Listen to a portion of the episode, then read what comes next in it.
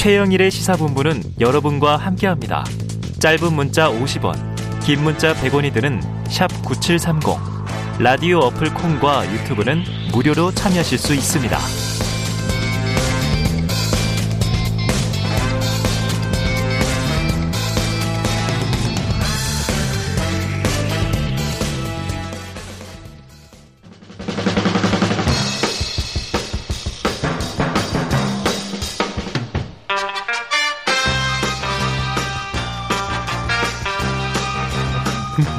네. 자, 매주 월요일 주말 사이 뉴스를 정리하고 주간 이슈를 미리 살펴보는 주간 이슈 Monday 시간이 돌아왔습니다. 자, 톡쏘는 사이다처럼 주간 이슈를 해설하는 시사계 피오나 공주님 노영희 변호사 나오셨고요. 어서 오세요. 안녕하세요. 네, 최진봉 교수님 영희 시대, 영희 시대를 외치고 제가 있는데 밀고 있습니다. 영희 시대. 대선에 내보내지 그러셨어요. 자, 시사 래퍼 랩진봉 성공회대 신문방송학과 최진봉 교수 나오셨습니다. 안녕하십니까. 어서 오세요. 반갑습니다. 자, 추워졌죠. 네, 오시는데 힘드셨죠. 추웠습니다. 여기는 추운 것보다 주차가 네. 힘듭니다. 매주 가장 큰 문제입니다. 아, 이 없는 땅을 갑자기 들릴 수도 없고. 자, 이건 뭐 앞으로 봐야 되겠죠. 네. 자, 오늘 주간 이슈 먼데이 주말 사이 제일 크게 화제가 된 건 요건 것 같아요. 이재명 후보의 전두환 시대 경제 성과는 인정. 이 발언이 화제였는데 음. 논란이 된 발언을 듣고 와서 두 분 의견 듣겠습니다. 모든 정치인은 공과가 병존합니다. 전두환도 공과가 병존합니다. 삼저호황을 잘 활용해서 경제가 제대로 움직일 수 있도록 한 것은 성과인 게 맞습니다.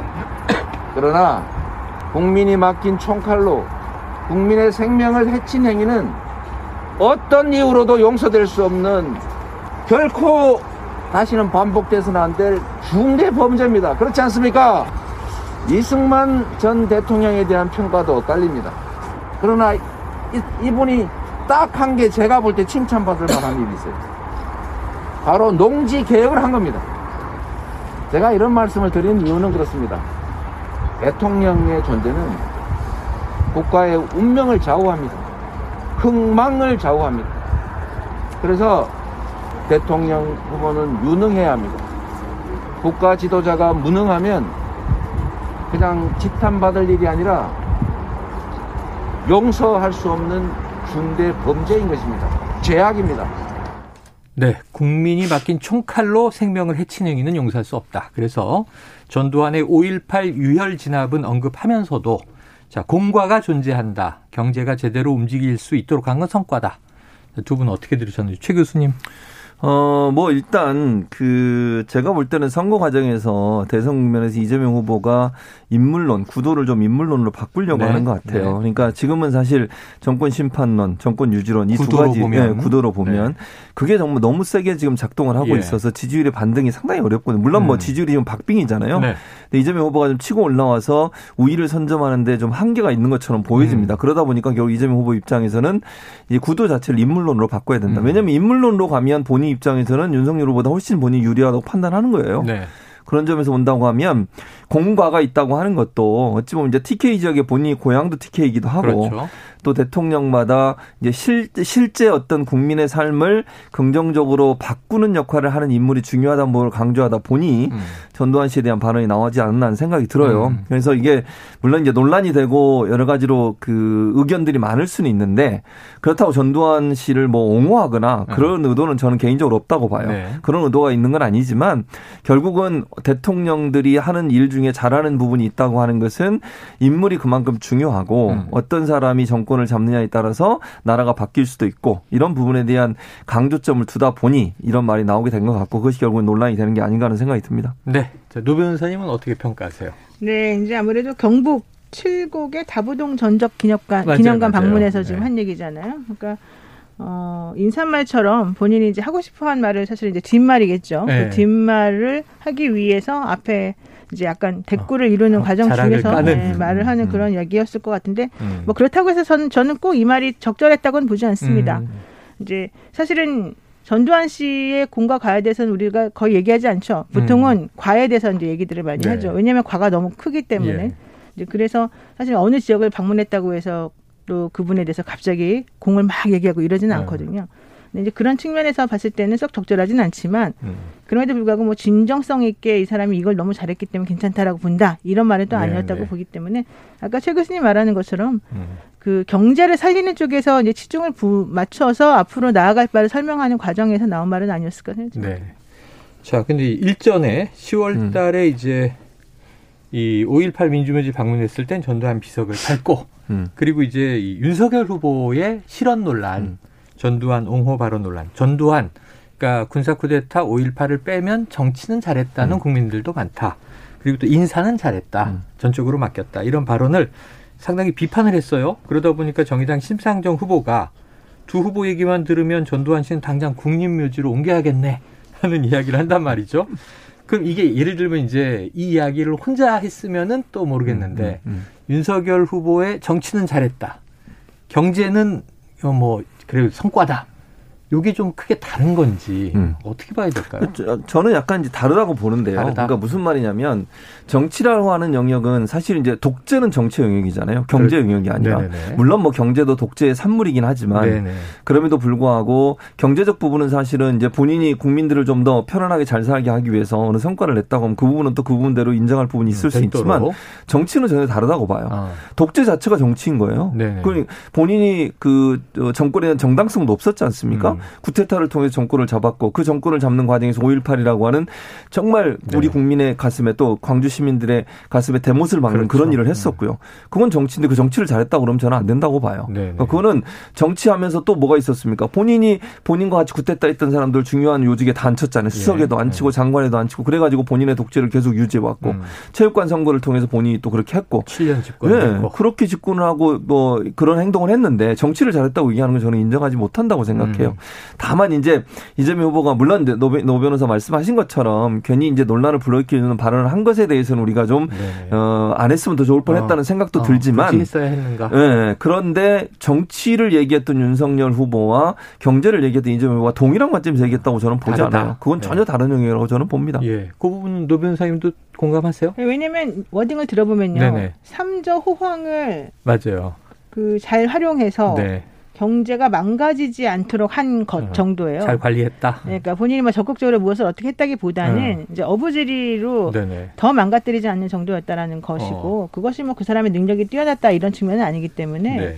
그렇게까지 우리가 과대해서 해석할 필요는 없는 거다. 그래요. 네. 대신에 이제 고 대목은 또 박정희 전 대통령에 음. 대한 언급은 상당히 경제 성장의 음. 성과를 음. 또 인정하는 평가가 나왔는데 자 이재명 후보 말과 행동을 보면 일련의 흐름이 있어 보여요. 음. 음. 11일에는 대구, 경북 칠곡 안동에서 이제 박정희 대, 통령을 언급. 13일에는 이제 전두환 씨의 공과 발언. 자, 그럼 이제 두 분다 이거 아까 구도냐 인물이냐 전환점으로 전략이라고 보시는 거죠? 저는 전략이라고 봐요. 네. 왜냐하면 TK 지역에서 사실은 이제 민주당에 대해서 지지율이 낮았던 이유. 물론 음. 뭐 문재인 대통령이 지난번 대선에서는 그래도 유 의미한 20% 후반대를 얻으셨거든요. 이재명 후보가 사실 당선되기 위해서는 30% 정도 때는 받으면 안정권에 들어간다고 생각해요. TK 지역에서 음. 제 말은 다른 지역은 기본적으로 어, 이제 지지율이 있으니까 네. TK가 마의 30%라고 저는 보거든요. 민주당에서 지지를 네. 받는데 근데 이재명 후보가 지금까지 대선 민주당 대선 후보니 가장 유리한 상황이에요. 어. 본인이 안동이 고향이잖아요. 출신이고. 네. 그러다 보니까 결국은 또 이재명 후보의 특징은 실용주의적 인 네, 부분이 네. 분명히 있습니다. 네, 그럼요. 그러니까 경기도 지사 하면서도 여러 가지 정책을 하는 걸 보면 이념적인 부분을 많이 좀 벗어난 부분이 많아요. 민주당과 네. 결을 좀 다르게 한 부분도 정책적으로 아. 위반한 부분이 분명히 있습니다. 네. 그래서 그런 부분들은 결국 도민이나 시민들을 잘 살게 할 수 있던 있는 일이란 뭐든지 하겠다는 정신이라고 음. 생각해요. 음. 그게 일, 정 부분 여기에 접목이 됐다고 저는 어. 보거든요. 그러니까 TK 지역에서 출신들, 그러니까 보수 진영의 대통령 대통령들이 전직 대통령들이 TK 출신이 많잖아요. 그분들에 대해서 공간을 명확하게 구분해서 얘기하는 것은 네. TK 정서에서 지지율을 좀 끌어올리려는 의도가 분명히 있는 거예요. 저는 네. 그렇게 보고 근데 그게 전혀 본인의 캐릭터 맞지 않느냐 그건 아니라고 봐요. 네. 아까 말씀드린 것처럼 경기도지사를 하면서 이미 실용주의적 성과를 냈기 했기 때문에 그런 연장선상에서 보면 국민을 잘 살게 하는 일이라면 내가 이념 정도는 뭐 네, 네. 관계 없다. 네. 제가 이렇게 관계 없다는 제 생각입니다. 이거는 네. 그게 중요한 게 아니라 먹고 사는 문제가 중요하다 하는 네. 부분에 좀 더 방점을 두는 게 아닌가 하는 생각이 듭니다. 비슷한 말씀을 이미 한 게 제가 좀 인상 깊게 들은 것은 음. 난 국민이 원한다면 기꺼이 파퓰리스트가 맞아요. 되겠다. 어, 파퓰리즘이라고 공격하는데 음, 음, 음, 나 그냥 대중주의자 될 거야 음, 음. 이렇게 선언하는 셈이라서 그러니까 전략인데 이념적인 게 아니라 실사구시적인 음. 전략이다. 근데 그거는 윤석열 후보도 마찬가지예요. 오늘 음. 지금 음. 얘기 나온 것 중에 하나가 네. 나 진보 보수 다 떠나가지고 어, 네. 네. 그 본인이 실사적인 측면에서 뭐 얘기하겠다라고 네, 네. 나왔잖아요. 그러니까 음. 지금 양 후보가 전부 다 어. 본인들이 뭐 어떤 하나의 이념의 가치에 매몰되지 않겠다 이런 네, 지금 주장을 펼치고 있는데 이게 다 민생 경제가 지금 중요하다라고 보는 아, 포인트이기 네. 때문인 거죠. 그러니까 그런 걸 가지고서 지금 얘기할 때는 아닌 것 같아요. 그렇죠. 그러니까 외연 확장을 막 좌클릭 우클릭 하다가 음. 지금 중원에서 막 만나게 되는 상황으로 보여집니다. 그런데 여기 법조인인 이제 우리 네. 노 변호사님 오셨으니까 그렇죠. 전략인데 이런 전략으로 또 해석하는 얘기가 있어서 자, 논란이 커질 거를 모를 리 없는 이재명 후보가 굳이 전두환 언급을 왜 했을까? 음. 이걸 해석하다 보니 나온 것 같은데요. 자, 대장동 이슈가 지금 커지는 걸 좀 막기 위한 전략이다. 이런 분석이 있어요. 어떻게 보세요? 근데 뭐 굳이 전두환 씨 얘기를 꺼낸다고 해서 이게 뭐 대장동 이슈가 확산되는 거를 뭐 막는 효과가 있을까요? 네. 저는 그런 건 특별하게 연결이 안 되는 것 같아요. 네. 다만 저는 대장동 이슈는 그냥 정면으로 가는 게 제일 맞다고 봅니다. 어. 대장동 이슈 지금 현재 문제가 되는 것은 이재명 후보까지 연결되는 고리가 있었느냐 없었느냐가 가장 포인트였는데. 네, 네 맞아요. 윗선. 그동안 나오는 건 없었다는 게 포인트였어요. 네. 그래서 검찰에서 유한기라고 하는 사람을 구속해서 뭔가 해보면 나오지 않겠냐. 어. 거기까지였어요. 네 그래서 14일 날 영장 실질 심사를 통해 가지고 해보겠다는 건데 네. 영장 실질 심사를 치는 과정도 사실은 녹록치가 않았습니다. 네. 그 황무성이라고 하는 전, 전 사장. 그 사장을 내보내게 되는 과정에 시장이라고 하는 이재, 이명, 이재명 후보가 개입했느냐 안 했느냐를 찾아내는 과정도 사실은 네. 쉽지가 않아서 네. 그걸로 영장을 못 쳤어요. 어. 그러다 보니까 그러다 보니까 남욱하고 정영학 회계사로부터 2억을 받았다는 뇌물 혐의로 영장을 치기로 네, 했어요. 네. 그런 직권남용이니 배임이니 이런 거 다 빼버리고 네. 자 그러면 뇌물 혐의로 이 사람을 구속한 다음에 이재명 후보와 연결돼 있는 배임이나 직권남용으로 가겠다라고 어, 하는 수사하겠다. 별건으로 지금 조사한다는 거였잖아요. 네네. 그게 계획이었잖아요. 예. 그러면 그 얘기는 무슨 얘기예요? 지금까지 조사한 바로는 아무것도 안 나왔다는 얘기예요. 결론은. 음, 역으로. 자, 그래서 그러면은 남 이 사람을 이 유한기란 사람을 구속한다고 한데 과연 나올까가 핵심이었는데 네. 결국 그 사람이 지금 극단적 선택을 아, 해서 끊어버렸잖아요. 네. 그러면 이재명 후보가 할 수 있는 건 뭡니까? 사람들이 전부 다 아 당신까지 올라가지 못하게 하려고 여기서 끊어버린 거 아니냐라는 네. 비난이 이제 되, 나오죠. 네네네. 네, 네. 사실이든 아니든. 네. 그러면 이제 여기서 할 수 있는 거는 정면 승부하는 거죠. 어. 지금까지 하나도 안 나왔다. 나 억울하다? 그러면 한번 해보자 끝까지. 음. 그래서 지금 하고 있는 게 바로 이재명 후보가 특검 네. 가라는 거예요. 특검 빨리 하자 이렇게. 네, 저는 그래서 가라는 게 맞아요. 이게 네네. 대선 후보를 망가뜨리는 특검으로는 이제 더 이상 못 가죠. 이제 네. 3개, 3개월이 이제 안 남았으니까. 아, 시간이 너무 초과합니다. 네, 그렇지만 실체적 진실이 무엇인지 밝히는 건 나온다는 거고 네. 이재명 후보 계속 나왔던 얘기는 나 떳떳하다는 거거든요. 음. 그러면 대선 후보 망가뜨리는 그건 아니라 한다면 네. 당연히 더더군다나 열심히 해야 되고 해야 네, 되거든요. 조금 전에 이제 정태근 실장 음. 국민의힘 선대위 이제 인사가 나와서 자, 이재명 후보와 민주당의 음. 특검에 대한 입장이 좀 괴리가 있는 것 같다. 민주당이 음. 좀 미온적이다 이렇게 음. 얘기를 또 하더라고요. 어떻게 보세요? 저는 그렇게 생각하지 않아요. 네. 그러니까 민주, 지난번에 이제 그 국민의힘에서 계속 주장하는 게 뭐냐면 법사위에 본인들이 안건 어, 냈는데 우리는 특별법을 냈다. 네. 근데 문제는 법안을. 뭐냐면 그 특검법이라고 하는 거의 범위가 어떻게 돼 있냐면요. 네. 이재명 후보 관련된 것만 들어 있어요. 음. 그러니까 윤석열 후보 관련 부산저축은행 비리 네네. 문제론 이거 그러니까 부산저축은행 부실 대출 관련된 네네. 부분 여기 안 들어가 있죠. 50억 클럽이 그렇죠. 50억 클럽도 안 들어가 있죠. 그리고 뭐 본인의 그 아버님 집 매매 관련해서 네네 이 부분도 안 들어가 있어요. 네. 어떻게 받아요 이거를? 음. 그러면 특검법이라고 하는 것을 발의할 때는 어느 정도 합의가 가능한 내용들을 내놓고 얘기를 해야 되잖아요. 두 번째 민주당은 지금 상설 특검법을 좀 활용하자고 얘기를 하고 있어요. 근데 국민의힘은 그냥 특검법 새로 만들자는 예. 거 아니에요. 네. 여기에도 괴리가 있어요. 음. 그러면 이게 열린 가운데 정말 그런 거 없이 서로가 자기 주장을 하는 것이 아니라 만나서 네. 테이블에서 얘기를 해야 되는 거잖아요. 예. 근데 국민의힘이 자기들 관점에서 내놓고 이거 안 받는다고 민주당이 네네. 거부하고 있다 이렇게 일방적으로 얘기하는 건 저는 맞지 않다고 보고 네. 국민의힘도 사실은 걱정이 많을 거예요. 저는 음. 개인적으로 그렇게 생각해요. 왜냐하면 음. 만약에 특검이 진행되다가 이재명 후보 관련해서는 거의 모든 게 다 나와 있어요 지금 네. 물론 수사를 해야 되겠죠. 그러니까 네. 이슈 자체는 이미 다 나와 있다는 네. 거죠. 근데 윤석열 후보는 이슈가 다 안 나와 있어요. 특검하다 보면 뭐가 튀어나올지 아무도 몰라요. 음. 그러면 국민의힘도 불안하지 않겠어요? 음. 제가 볼 때. 그래서 저는 이렇게 서로 책임을 떠넘기는 것은 국민의힘도 그렇게 하고 싶은 마음이 많다고 저는 보지 않아요. 네. 그러니까 이재명 후보에 관련된 대장동옥을 이슈화하기 위해서 특검법을 계속 얘기하고 특검을 얘기하지만 음. 본인들도 속으로는 야 이거 이러다가 괜히 뭐가 툭 튀어나와서 전혀 예측하지 못한 상황으로 흘러갈 수도 있겠다는 불안감이 존재한다고 네. 봅니다. 그래서 저는 노 변호사 말씀하신 아. 것처럼 이제는 모든 거 다 내려놓고 앉아서 처음부터 논의해야 돼요. 네. 특검을 네. 상설 특검으로 할 거냐, 음. 특검법 만들 거냐, 음. 추천 단위나 시기 나 이런 거 다 논의해야 네, 되잖아요. 네. 그런 백지 상태에서 출발을 해야지 본인들이 내놓은 거 가지고 이거 논의 안 해주니까 문제다 이렇게 일방적으로 네. 주장하는 것은 그건 맞지 않다고 봅니다. 그래요. 자 정태근 윤 후보 측 아까 실장이 음. 무슨 얘기를 했냐면 좋다. 우리 윤 후보가 다 받겠다고 했으니 음. 부산저축은행 건, 50억 클럽 건 다 넣어서 음. 우린 두 번째 특별법을 또 음. 이제 내겠다 그랬어요. 민주당과 이제 앞으로 예. 또 이제 밀고 당기는 건 지켜보도록 하고 자, 이재명 후보 얘기를 많이 했으니까 이번 윤석열 후보 쪽으로 넘어가 보겠습니다. 예. 자, 이 지금 이른바 마이크 셔틀 음. 새로운 표현인데 마이크 셔틀이라는 게 이렇게 토스한다는 얘기잖아요. 한번 상황을 들어보고 이야기 나눠보죠. 아까 이준석 대표님도 말씀하셨다시피 자발적인 그 청년 예술인이 나와야 되는데 여기서 제일 힘든 게 회사 배관료가 제일 큰 부담으로 작용을 해요. 그거를 공연 수익으로 충당하기에는 너무나도 이제 진점이 높은 거죠. 이 부분에 대해서 어떤 방법이 있는가라고 질문 드리겠습니다. 중요하게 관한 것 같은데요? 뭐 사실 당연히 그런 부분은 공용으로 할 수 있는 시설들 늘려나가는 게 중요할 것이다. 저는 이렇게 생각합니다. 등록금뿐만 아니라 저희가 이제 졸업 작품을 준비하고 졸업 전시회를 준비하고 했을 때 이게 전부 개인 사비로 진행이 되기 때문에 사회에 나와서 빚더미 앉아서 시작을 해야 되는 사람들이 이제 여기 계시는 예술 종사자라고 생각이 들어요. 그래서 이런 부분에 있어서 우리 후보님의 애정 어린 시선이 좀 어루만져 주셔야 하는 부분이 아닐까라는 생각이 듭니다. 사람이 하고 싶은 일을 하지 못했을 때 느끼는 좌절감이라는 상상을 모합합니다.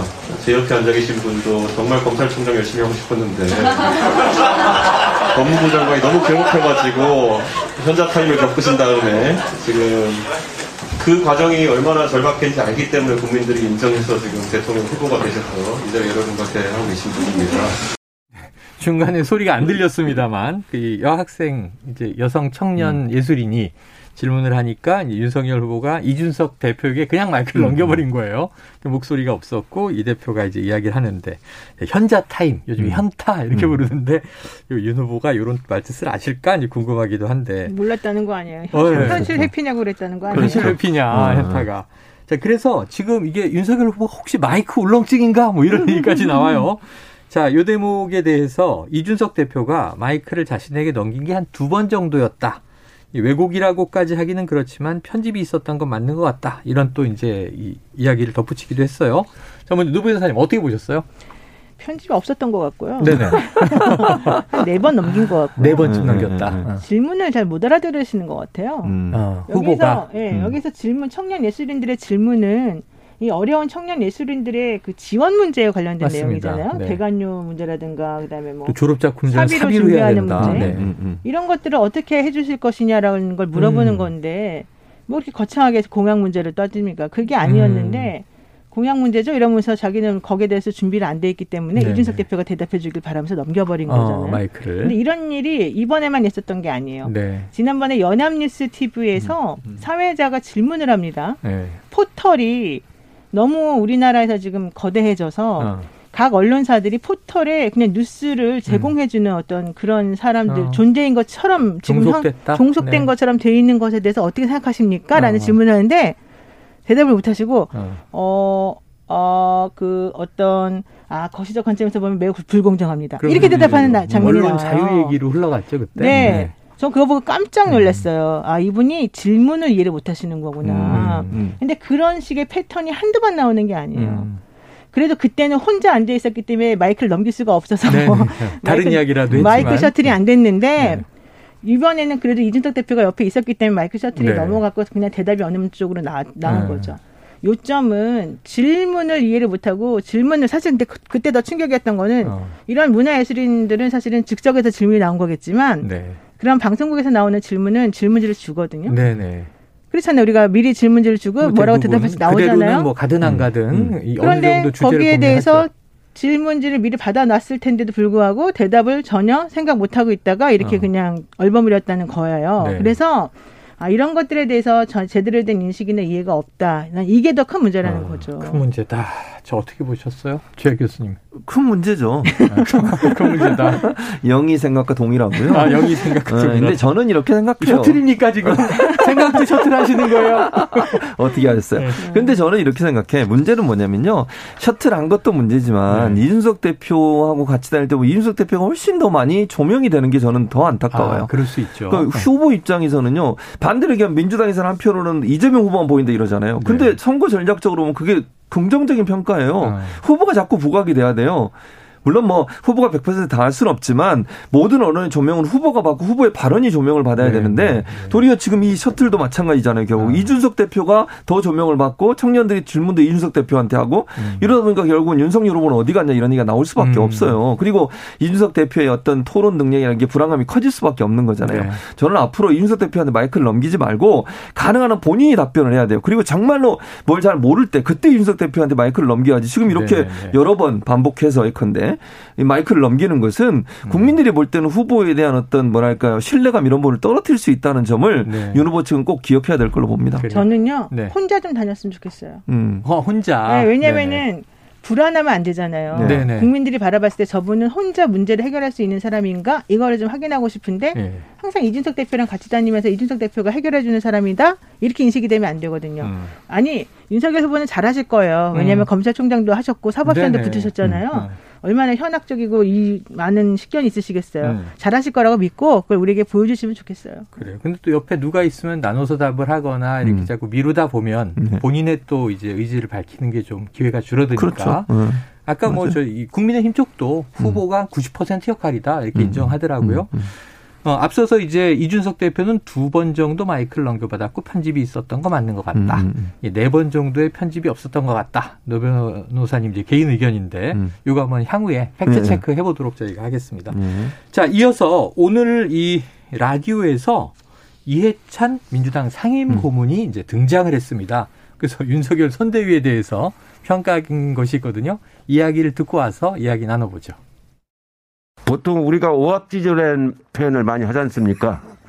그 이분들은 오합지졸이 아니고 오합지 왕들입니다. 그러니까 전부 다 왕 노릇을 하다 보니까 저게 산으로 갈지 바다로 갈지 또 어디를 갈지 잘 모르겠습니다. 다시 말씀드립니다만 대선은 후보가 중심이 돼야지 그런 그 지원하는 사람들이 중심이 되는 선거는 반드시 나중에 문제가 발생한다고 봅니다. 저는 이제 당의 상임 고문이기 때문에 네. 제가 뭐 전면에 나서는 것보다는 조언을 해주고 조언해주고. 부족한 점을 이렇게 그 지적을 하고 이러는 그 말하자면 간접적인 지원을 역할을 하는 거지 그 무슨 전면에 나서서 뭘 끌어가고 그러는 건 아닙니다.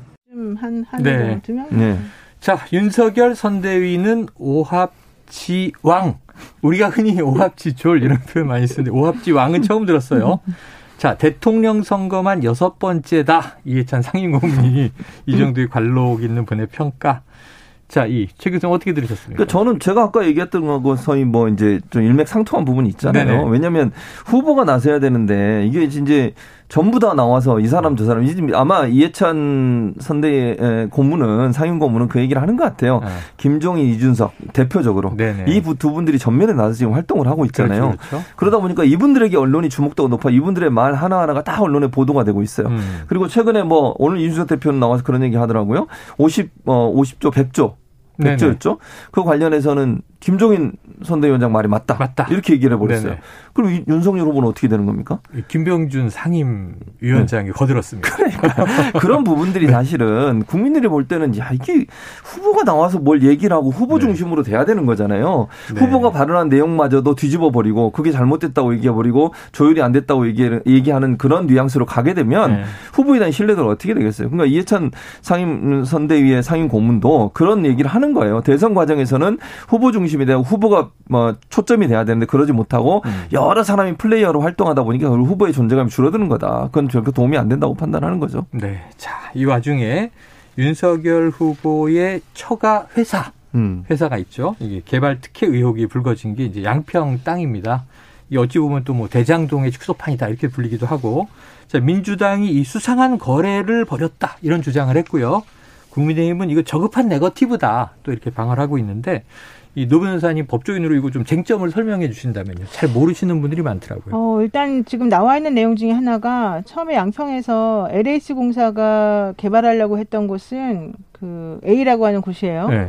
근데 거기가 지자체가 반대를 하고 주민이 어. 반대했다는 이유로 무산이 됐는데 어, 공공개발이 무산되고 그 옆에 한 1km 정도 떨어져 있는 곳을 어, 뭐, 근저당이나 이런 것을 설정해서 차명 소유 비슷하게 그 최은순 씨가 하고 있는 와중에. 장모가. 예, 와중에 윤 후보의 장모. 거기를 이제 이 최은순 씨 쪽에서 우리가 개발하겠다라고 음. 신청을 한답니다. 어. 예, 그렇게 해서 신청한 것을 양평 땅이 양평군에서 오케이를 해준다는 거죠. 네네네. 근데 그렇게 되기가 쉽지가 않은데 어. 거기에서 개발하는 곳은 특히 산이었다는 거예요. 산. 산. 산을 깎아가지고 이제 개발을 한다는 거예요. 어, 아파트를 짓는다. 예, 네, 그러니까 사실 그게 쉽지가 않은데 예. 어 지자체에서 원래 그 옆에 있는 그냥 평평한 곳은 기반시설이 다 들어있는 곳은 반대를 했는데 네. 갑자기 산을 깎아서 한다는 곳은 다 오케이를 해줬잖아요. 네네.